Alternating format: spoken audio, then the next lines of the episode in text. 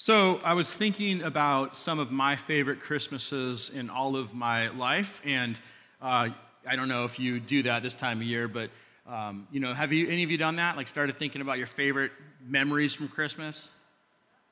Yeah, some of you have. Okay, one of you have. Two of you have. This is great. The rest of you should do that. Take some time to think about it. It's actually okay. Spend some time reflecting. And so I was doing that, and I, you know, I'm 41 years old. My wife is 42, and so we both have had 40 plus years of Christmases, and we've talked about the different different memories that we have. And for me, you know, I think there's a lot of different things that have happened over the years that I would say are up there. I mean, there were times that I got. Uh, any of you like had a really really important present that you wanted and you finally got it on Christmas Day? Anybody? Man, what is wrong with you? Jeez, wake up. All right. How many of you have gotten what you wanted? And how many of you were excited that that happened? Okay, three of you. This is not working. Well, I remember I had a lot of those moments in my life where I'd have like this really big, long list of things I wanted, and I'd get it, you know, hockey sticks and uh, for me, when I was a kid, G.I. Joes were the coolest thing ever. And so I remember getting all the G.I. Joes I wanted and being happy and all that. And that wasn't the favorite thing, but there were times where there were food. Uh, it was also really cool. In my family, we, we did this thing where we would have our Christmas, but then we'd go on Christmas Eve, we'd go to my, my dad's parents' house, my grandparents, and have Christmas over there. And my grandma is Japanese, and so she didn't do turkey or things, we got crazy good Japanese food. And so we go over there and have this big Japanese feast. It was amazing. But none of that was my favorite Christmas memory. My favorite Christmas memory was when I was eight years old, and my dad, out of the kindness of his heart, because of his deep love for my mother, he bought her a snowmobile and then spent all of Christmas morning driving it for her. That was my favorite Christmas memory. And the reason why was because I remember at that age that I knew I was going to eventually get to drive that snowmobile too. And so I just remember waiting all day long while my dad and my uncle were out driving those snowmobiles, breaking them in for my mom and my aunt. And I knew that one day I'd be able to use them. And sure enough, I did eventually get that. I got it handed down to me when the next year my dad bought another one for my mom. It was amazing.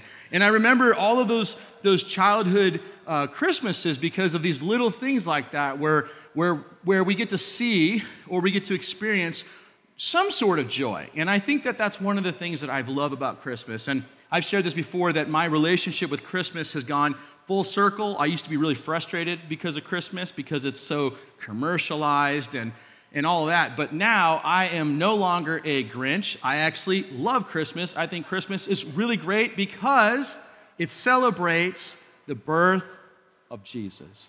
And so there's a lot of, of things about Christmas that can frustrate us, but I love everything about it. And so this morning, we start Advent. We're starting to, to observe this liturgical, um, I guess, uh, season of the church. And I don't think we should underestimate the power of these themes.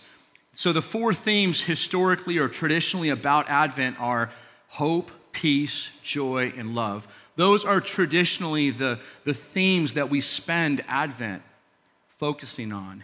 And they're all uh, themes that are, that are, I think, you know, fleshed out as we see the story of Jesus' birth, the incarnation. And, and, I think this is what marks the true followers of Jesus. When, when we talk about being a follower of Jesus, I think that the Bible makes abundantly clear that we should be known for having hope, we should be known for being people of peace, we should have a joy, and then we should be marked by love. Those four themes should be how we also live our lives, right? That's, that's because Jesus did that. And so I love Advent because it helps us orient our, our minds and our lives and our hearts and our, and our emotions around these themes that are, that are so important. So I think we need to spend some time really leaning into that. And, and I love that the season of Advent is right now because at this point in time, nothing could be more needed in our world, amen, than these four themes. And so today's reading is going to be from the Gospel of John, chapter 1, verses 1 through 18. And so I'm going to read this and then we're going to spend a little bit of time fleshing it out a bit. So John writes these words. He writes, In the beginning, the Word already existed. The Word was with God, and the Word was God. He existed in the beginning with God. God created everything through him, and nothing was created except through him. The Word gave life to everything that was created, and his life brought light to everyone. The light shines in the darkness, and the darkness can never extinguish it. God sent a man, John the Baptist, to tell about the light so that everyone might believe because of his testimony. John himself was not the light, he was simply a witness to tell about the light. The one who is the true light, who gives light to everyone, was coming into the world. He came into the very world he created, but the world didn't recognize him. He came to his own people, and even they rejected him. But to all who believed him and accepted him, he gave the right to become children of God. They are reborn not with a physical birth resulting from human passion or plan, but a birth that comes from God. So the Word became human and made his home among us. He was full of unfailing love and faithfulness, and we have seen his glory, the glory of the Father's one and only Son. John testified about him when he shouted to the crowds, This is the one I was talking about when I said, Someone is coming after me who is far greater than I am, for he existed long before me. From his abundance, we have all received one gracious blessing after another. For the law was given through Moses, but God's unfailing love and faithfulness came through Jesus Christ. No one has ever seen God, but the unique one, who is himself God, is near to the Father's heart. He has revealed God to us. And Heavenly Father, as we've gathered this morning and we just read this beautiful passage of Scripture, that, that speaks and, and teaches and addresses the incarnation, the idea that God became a human being forever through the birth of Jesus.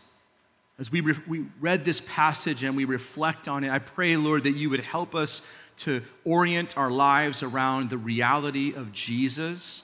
In the power of the Spirit, I pray that you would help us to understand why this is such an important teaching as well as how it applies into each and every one of our lives. And so we thank you for your Spirit's presence, and we ask that you would continue to grace us this morning in the name of Jesus. Amen. So, you know, the thing about Advent is that it does celebrate the incarnation, or at least in liturgical language, it observes the Advent the, the, the, the, moment where Jesus comes in the flesh. And, you know, Advent is the first season of the liturgical calendar. In fact, if you grew up to, in a church that had a liturgical, um, I guess, practice or worship, you'd know that this is one of those seasons. And then there's Christmas, and then uh, other, uh, other uh, events on the Christmas or the Christian calendar would be like Lent and Easter and ordinary times. It's the start, though. What's fascinating to me is Advent is the start of, of the worship calendar for the church. And I think what could be more appropriate right now than having a season of new beginnings that causes us to pause and reflect upon the coming of Jesus? I think we need that. So, this new season focuses on the incarnation the advent, the, the coming of God in the flesh, which is what incarnation means. God incarnated himself, he infleshed himself. And this is where we begin to meditate and reflect on the reality that God became a human being. And the thing that I, I want to just remind you is that Jesus didn't become a human being and then stop being a human being, but, but Jesus became a human being forever.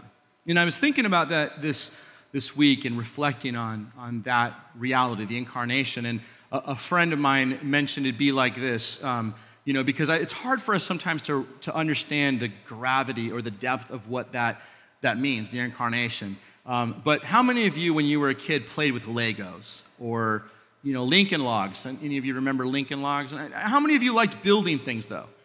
Right? Like you'd put together and you'd build these elaborate you know, cities. And when I was a kid, I used to always build like airports and, and fighter jets and things like that. But what we look at that and we might, when we get done, we might be like, oh, that's really beautiful. That's really cool. But how many of us would become Legos in order to save our Legos? Like, no one would do that, right? It seems absurd. But that's what the incarnation is it's where God creates human beings, and then in order to save human beings, God becomes one of us. I mean, it is pretty, pretty amazing, and it's pretty, I think, um, beyond uh, understanding in many ways. But that's what we have. We have God becoming a human, be- human being, joining himself to humanity in order to rescue and redeem it. And so, what I, what I want to do this morning is I want to talk about five reasons why the incarnation matters. And I want to talk about it because I really do believe that theology should be practical. And so, the last you know, four months, three, three or four months that I've been teaching this course for this university in New Zealand, we've been talking about how theology matters because theology is simply how we communicate and talk about God. And how we think and talk about God matters. It, it greatly matters. In fact, it is what causes us to, to either think things that dishonor God, or perhaps it's important to point out that bad theology hurts people. But I think theology matters. But oftentimes, when we think about theology, it's disconnected from the real world.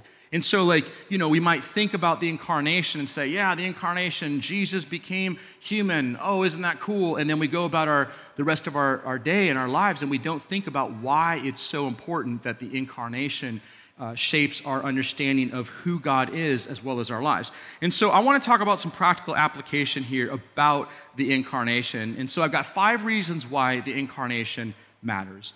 And the first reason is this the incarnation demonstrates that God is for us.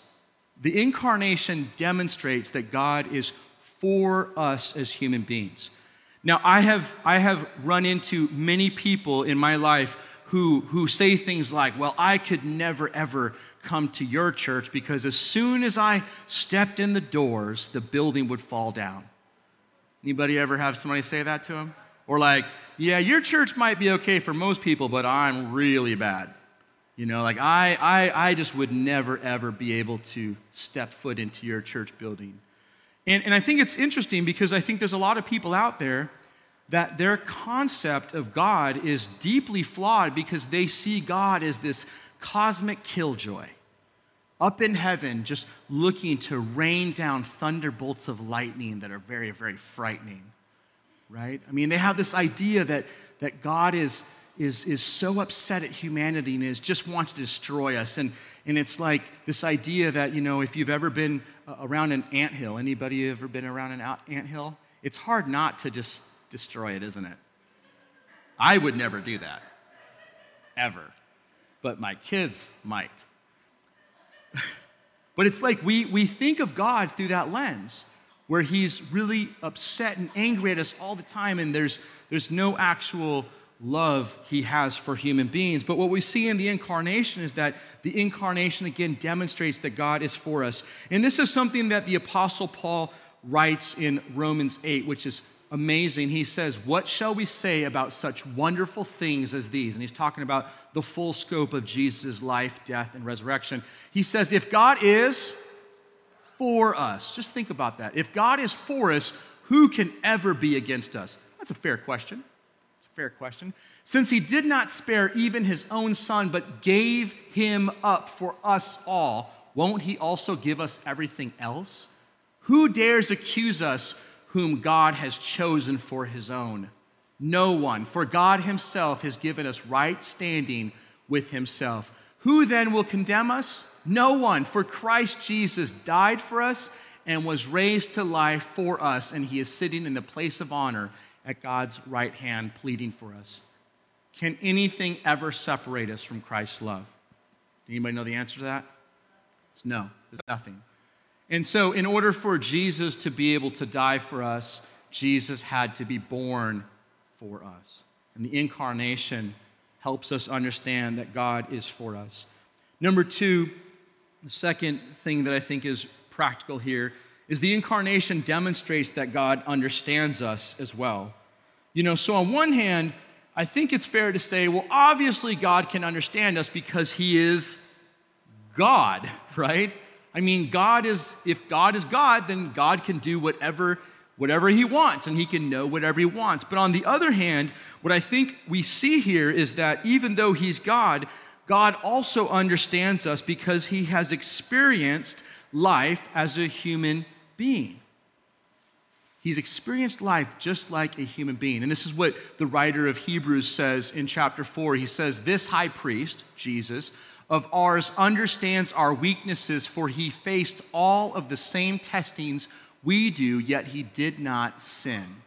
So let us come boldly to the throne of our gracious God. There we will receive his mercy and we will find grace to help us when we need it most. Now, I think it's super common for people to think of God as being so holy and so transcendent that they assume that he is far removed from our human, human experience in this hostile world. And so oftentimes it's this idea well, you know, I can't really go to God with my struggles because there's no way that God would ever be able to understand uh, and, and help me out. But the author of Hebrews here anticipates this assumption and, and makes it abundantly clear that we have a Savior with an unequaled capacity to empathize, empathize with us in all of our human weaknesses. I mean, he, he just nails that right on the head. And this is how another theologian talks about this. Listen to this. This is what N.T. writes. Commenting on Hebrews, he says, He was, Jesus was, and remains one of us a truly human being who still remembers what it was like to be weak, to get sick, to be tempted over and over from every angle. Don't make the mistake that some Christians have made of imagining that Jesus, having become human in the incarnation, stopped being human after his death. One of the central beliefs of the early Christians, not least in this letter and those of Paul, is that Jesus remains fully and gloriously human in that it is as a human being that he rules the world. When Jesus represents us before the Father, he isn't looking down on us from a great height and being patronizing about those poor creatures down there he can't really do much for themselves, who can't really do much for themselves. He can truly sympathize. He has been here, he knows exactly what it's like. Now, friends, I want to tell you that when we think about that, it really does change the dynamic of prayer, doesn't it? So, right now, think of the greatest struggle that you're facing right now. Think about it. What's the greatest struggle, the greatest frustration you have, the greatest weakness that you have? What you need to know is that Jesus also was a human being and he faced all of the challenges and, and weaknesses of being human also, and that's why we can go to him in prayer. So we have, we have a number of reasons why the incarnation matters. The third reason is because the incarnation demonstrates that God can redeem all of us. One of the big debates, big, huge debates in the early church, the first 300 years of church history, was in trying to understand Jesus. Trying to understand, like, who was he and, and how was he God and how was he human and, and how did the relationship between his his human nature and his divine nature, how do those things work together? And there were all these different debates by church leaders trying to wrestle, wrestle that out and figure it out. And, and this is what's fascinating is that there was a group of, of early Christians who started to say things like, well, Jesus became human, but just in his physical body. His mind was divine. Or there were some other Christians that talked about how Jesus became a human for a little while and then he, he gave up his humanity later when he ascended.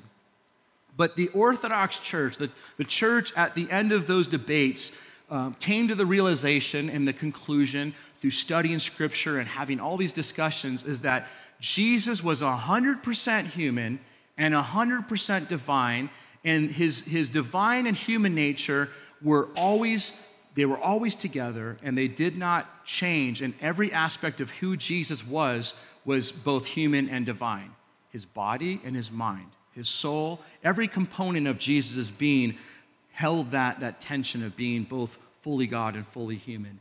And so this is the implications for the incarnation though is that there were some people who said things like well you know jesus he, he can bring salvation to our to our to our minds and to our souls, but he can't bring salvation to our physical bodies because, you know, he wasn't fully fully human. Or they would say that he could bring healing to our physical bodies, but not our, our minds. And the early church fathers and mothers, as they wrestled with this, they came to this assumption or this statement that whatever is, is, whatever is not assumed cannot be redeemed. Meaning that the reason why Jesus can give you salvation in every aspect of your life is because Jesus was fully human in every aspect of his life. Does that make sense?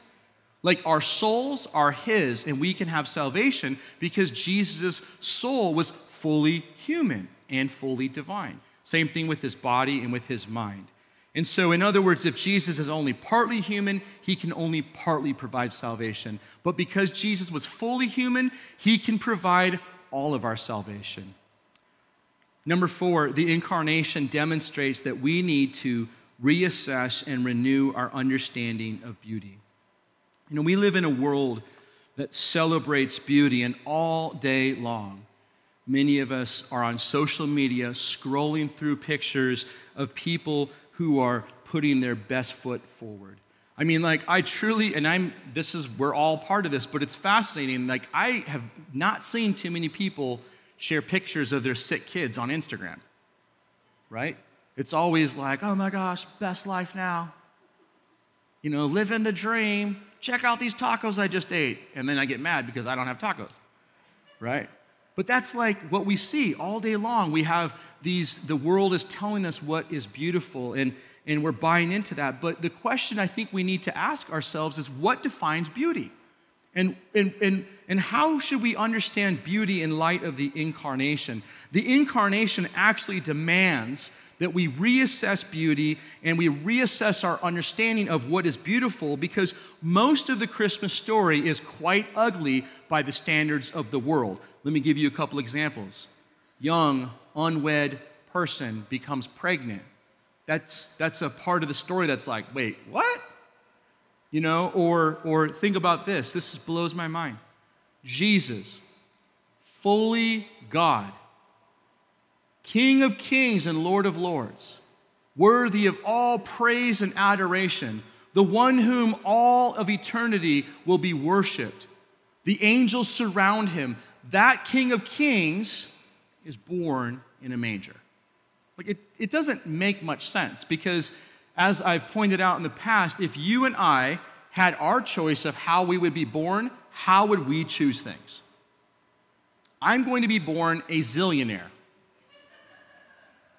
Anybody else willing to admit you would pick the higher things in life? Right? I mean, we would. Be honest. You would, you would not choose to be born to an unwed young mother and a, and a older man in ancient Israel to, in a time when there was no room in the inn. You and I would not do that. Can we be honest? But Jesus does. And it's beautiful. When you have the lens of the kingdom, that story becomes beautiful and, and all of a sudden, we have to reassess how we understand beauty. And this is a fascinating thing that, that Isaiah, the prophet Isaiah, prophesies. He foretells hundreds of years before Jesus is born. He, he speaks these words in Isaiah 53. He says, There was nothing beautiful or majestic about his appearance, nothing to attract us to him. He was despised and rejected, a man of sorrows, acquainted with deepest grief. We turned our backs on him and looked the other way. He was despised, and we did not care. And so, when we come to the story of the incarnation, I again ask what defines our understanding of beauty? Because with the right eyes, we see Jesus, the incarnation, the, the whole story of Christmas as, as, as beautiful, and his life is the greatest example of beauty of all other lives. And so we have to think deeply about how the incarnation demonstrates that we need to reassess and renew our understanding of what beauty actually is. And I think one, one maybe way to think about that, maybe on a practical level, is, is I know people who have said things to me before where they're like, well, God just would never ever accept me. I, I have too many, too many too many hangups and too many issues, and I'm not a beautiful person. I'm not shiny. I don't, I don't have anything to offer. And, and let me just tell you right now that is, that is so far from the truth. According to Scripture, Jesus sees all human beings as having intrinsic value because they were created in His image and He loves them deeply. Amen? And so we need to reassess our whole understanding of beauty, which kind of goes into the fifth thing that I think we can learn from the incarnation, which is the incarnation demonstrates that God isn't afraid of us and our messes. And this is the part of the incarnation that I think you need to hear this morning. Jesus is not afraid of your mess. Jesus is not afraid of the mess of your neighbors or your family or your friends or even the people that you don't really like. Jesus is not afraid of any of those things. You know, there was this really great book a, a number of years that came out that when I saw the title, I mean, I bought the book and I kind of flipped through it, but I mean, really, I didn't need any more than the title. Because the title to me said everything about what the church's, church's outward um, lean should be. And the, the phrase or the title of the book was No Perfect People Allowed. No Perfect People Allowed. And the author was essentially just saying, hey, listen, the church is not a place for perfect people. I don't know if you've ever heard it, you know, some people say that if you are looking for the perfect church and you think you found it, you just ruined it by starting to go there. You ever heard that? Yeah. It's true though. Like, churches are not places for people who have it all together. I venture to guess that some of you think that that's kind of the thing, you know, like, I gotta go to church, have it all together. But I venture to guess that many of you have discovered along the way that the reason why you're part of a church community is that you've discovered that you don't have it all together and you need to come in contact with the one who does and to be in a community with people who also are self aware enough to say that we need grace. Amen? And so that's the whole thing about the incarnation, I think. That, that's, that's what we see is that God isn't afraid to enter into Legoland in order to save the Lego kingdom. Like, it's amazing, folks. It is absolutely, truly amazing that Jesus would enter into our world, our story, and redeem us despite all of our flaws, our messiness, our ugliness, our our problems, Jesus doesn't care. He says, I'm still going to redeem these people because these people are deeply loved. They are deeply loved. And so, no matter what your background or your past or what you are currently struggling with, I think that's the, the, the thing we can get from the incarnation is that Jesus proves that he is not afraid of your stuff. He's not afraid of it. Let's stand up together.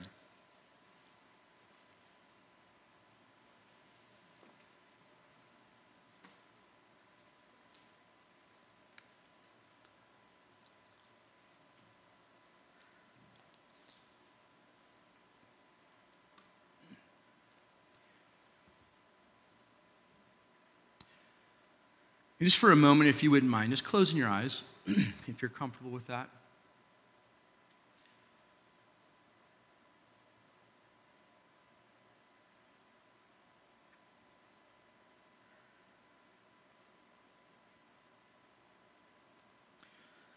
On um, Thanksgiving Day, the students that I have in this course, uh, in this theology course, they're all in New Zealand, and New Zealand doesn't have Thanksgiving. So I still had to do my little hour and a half class. And um, one of the students, we were just doing a Q&A, and one of the students was, was posing a bunch of questions from the, the lectures that I, and the, uh, the, the reading I've assigned. And the question was essentially about the Holy Spirit. And the question was related to how do I, I just have a hard time conceiving of praying to the Spirit or talking to the Spirit. And, and um, I, I, get, I get God the Father and I get, I get Jesus, but I just don't understand the Spirit. I just have this, this feeling that the Spirit's like this force, you know, and not a person.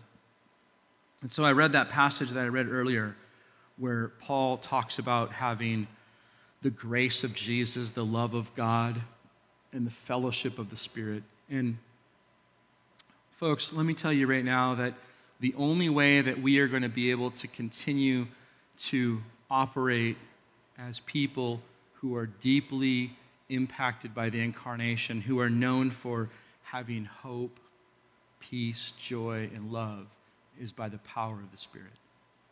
It's the only way. And right now, we all probably are exhausted, and the anxieties are through the roof, and the frustrations, and the anger, and the, and the confusion, and, and depression now is at I think, an all time high. and there's people who are struggling with alcohol and drugs and other things to anything that replaces our, our, our, I guess, our leaning into Jesus. All those things are on the table right now. And let me just tell you right now that I really truly believe that the only answer is Jesus, and the only way to live the Jesus life is by the power of the Spirit. And so I just really feel compelled to pray for you this morning to, to really receive more of the Holy Spirit's presence in your life. In Luke chapter 11, um, Jesus teaches his disciples and says, How much more will God the Father give the Holy Spirit to those who ask him? And so I'm just going to pray right now. And if that's you, if you're here and you'd say, Yes, I want more of the Holy Spirit's power in my life, I want more of the Holy Spirit's presence in, the life, in my life, I want to have more of a relationship with the Spirit, the third person of the Trinity. I'm just going to pray this prayer and you can, you can receive it. And so, Father, I pray right now for everybody in this room. Lord, for those who, who are standing right now and have it in their hearts to have more of your presence, more of your power, more of a relationship with you, I pray that right now, God, you would begin to pour out your spirit all over this room.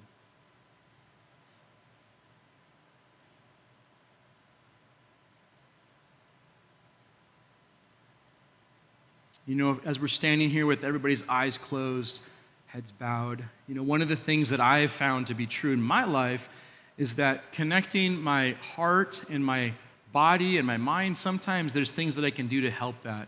And so in the vineyard, oftentimes we would, you know, say that one way to, to be outwardly receptive is to just lift our hands like we're receiving a gift. And if you want to do that right now, I just encourage you to feel free to do that. And so, Lord, for those who are just lifting their hands right now, Lord. This isn't an outward sign to make anybody around us think that we're more holy or spiritual, but we are just wanting to say more, Lord. We, we long for your presence. We want more of your presence. Lord, we need more of your presence. And so I pray right now that you would just fall on each one of us, God.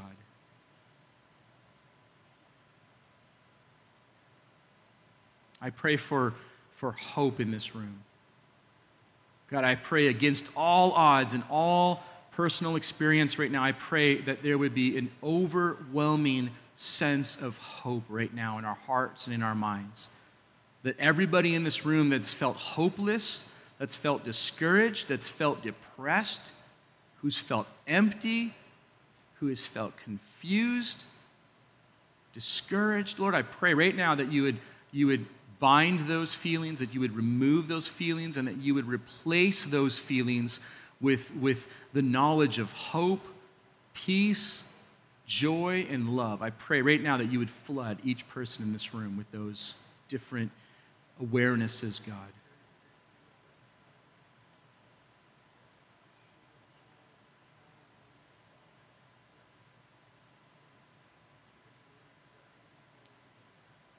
And Lord, we take a moment right now and pray for your kingdom to come. Just as Jesus taught us to, to, to pray that your name would be made holy, that your will would be done on earth as it is in heaven because your kingdom is coming. We pray that your kingdom would come. We pray for healing for those who have sicknesses or, or other challenges that need your healing power. We pray for, for grace we pray for wisdom and we pray for kindness. And God, now as we transition from this gathered space of worship, I pray that you would go with each one of us. That as we as we linger in this room and in, in the foyer together, that we would be able to safely encourage one another and in, in, in, fellowship, God, and just to, to live in the, the light of your kingdom. I pray that you would help us in our jobs, in our school, in our relationships, God, everywhere, everywhere we go from this space, God, I pray that you would, you would help us, Lord, as we continue forward.